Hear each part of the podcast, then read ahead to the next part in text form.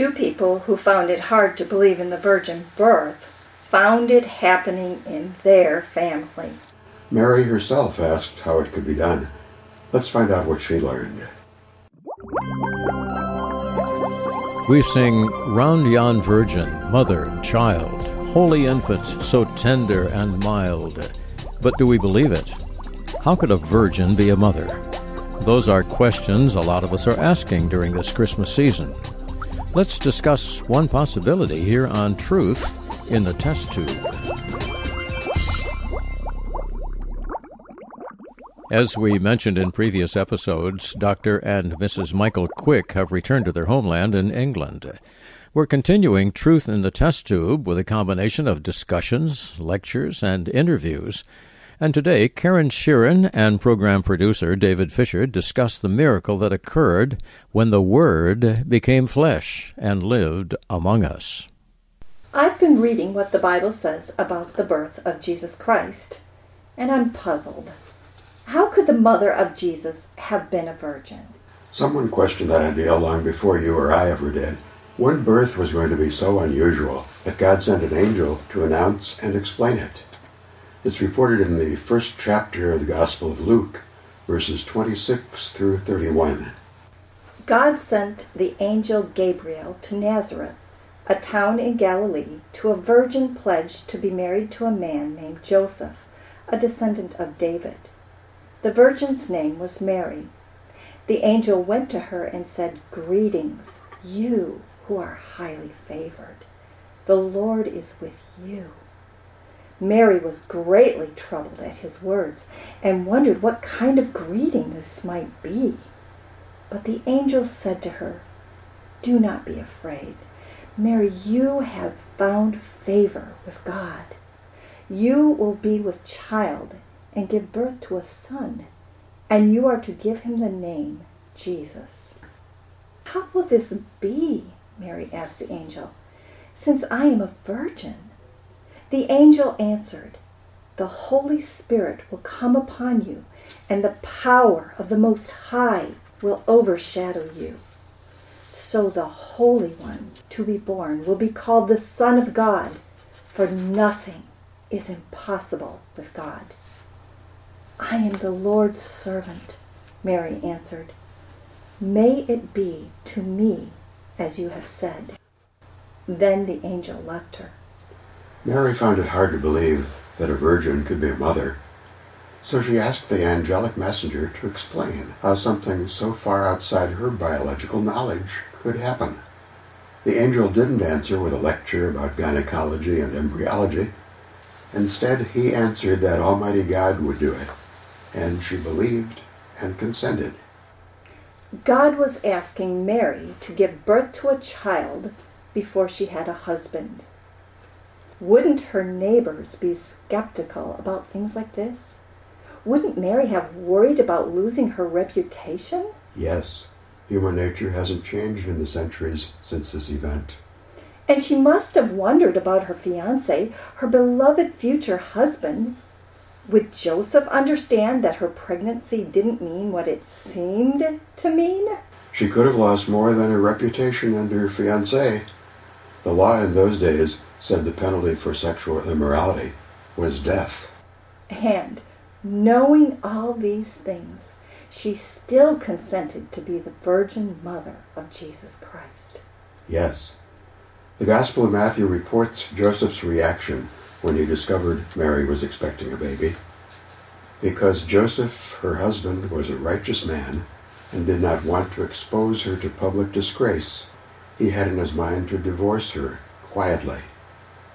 But after he had considered this, an angel of the Lord appeared to him in a dream and said, Joseph, son of David, do not be afraid to take Mary home as your wife, because what is conceived in her is from the Holy Spirit.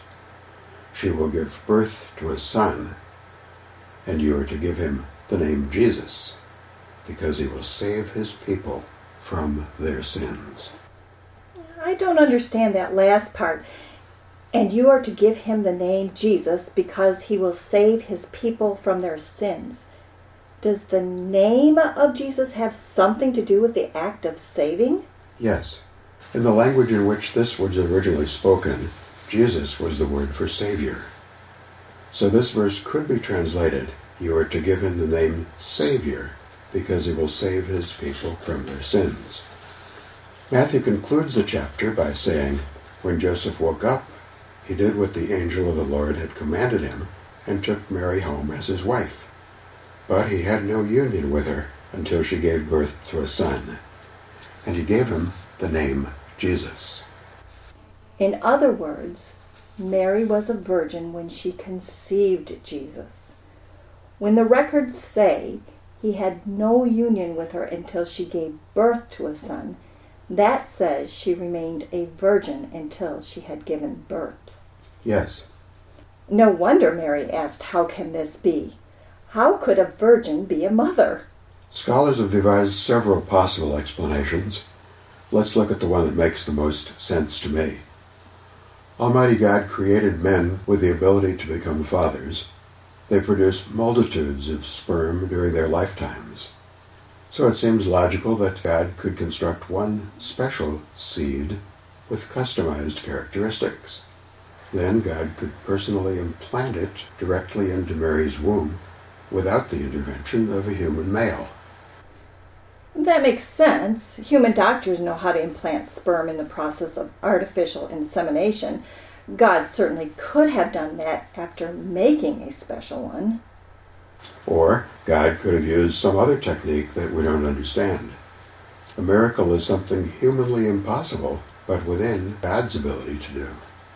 God could have chosen all the characteristics he wanted his only begotten Son to have. For example, he could tell Mary with certainty that the child she would bear would be a son, and he could include the perfect heredity of heaven, untarnished by Adam's disobedience. Two people who found it hard to believe in the virgin birth found it happening in their family. That's a good summary. Mary asked, How can this be? An angel answered, The power of the Most High shall come upon you. God recorded details of the conversation to answer any doubts we might have centuries later. Why did God bring his son into the world by a different method than he used for you and me? Why did Jesus Christ have a unique birth via a virgin mother? So that he could be a unique person like no one else who's ever lived on earth. People who listened to Jesus as he grew up noticed his uniqueness and remarked, Man never spoke like this man. People whose lives were in danger aboard a ship in a storm watched Jesus stop the tempest. They exclaimed, What kind of man is this? Even the winds and waves obey him. The Roman soldiers who crucified Jesus had watched many people die even in the agonizing moments of crucifixion, Jesus spoke kind words to his mother and other observers.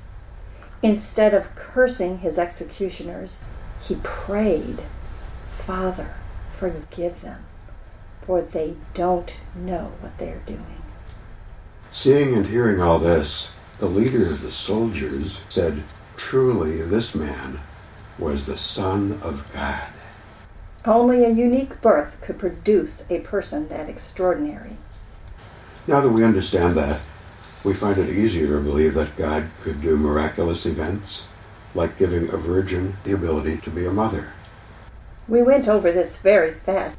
I'm not sure I understood everything about the conversation in which Mary and then Joseph learned that Mary had been chosen to have a privilege of giving birth to Jesus Christ. I want to read it again after the program is over. Both conversations are in the New Testament part of the Bible. The one with Mary is in the Gospel of Luke, chapter 1, verses 26 through 38. Chapter 1 of the Gospel of Luke, verses 26 through 38? Yes. And the conversation that the angel had with Joseph is in the Gospel of Matthew, chapter 1, verses 18 through 25. Matthew chapter 1, verses 18 through 25. That's right. The first chapter of Luke and the first chapter of Matthew. We sometimes get the impression that if we can't do something, no one can do it. But when we realize that God had the power and wisdom to create the heavens and the earth, we understand that He can do anything. He doesn't have human limitations. You and I do things every day that baboons and butterflies can't do because we're a higher species than they are. Are you implying that God is a higher species than man, so he can do things that are impossible for humans? Exactly. Just as you can do things that are impossible for animals, God can do things that are humanly impossible. The humanly impossible is divinely possible. That includes enabling a virgin to become a mother, plus many other actions that the Bible reports that God did. Thank you, Professor. I have sometimes wondered whether some parts of the Bible could be true. But you've helped me to understand that the Bible is accurate in every detail. Whenever I read something in the Bible that seems hard to believe, I think of the verse that reminds us, with men this is impossible, but with God all things are possible. For nothing is impossible with God. Thank you for joining us for today's special Christmas episode of Truth in the Test Tube. If you wish to contact us, remember our email addresses. From most countries, it's truthtest at truthinthetesttube.org. If you live in India, please use testtube at radio882.com. I'm Denny Milgate on behalf of Dave and Sharon, wishing you a happy and blessed Christmas season based on our confidence in what Jesus Christ achieved during his lifetime on earth.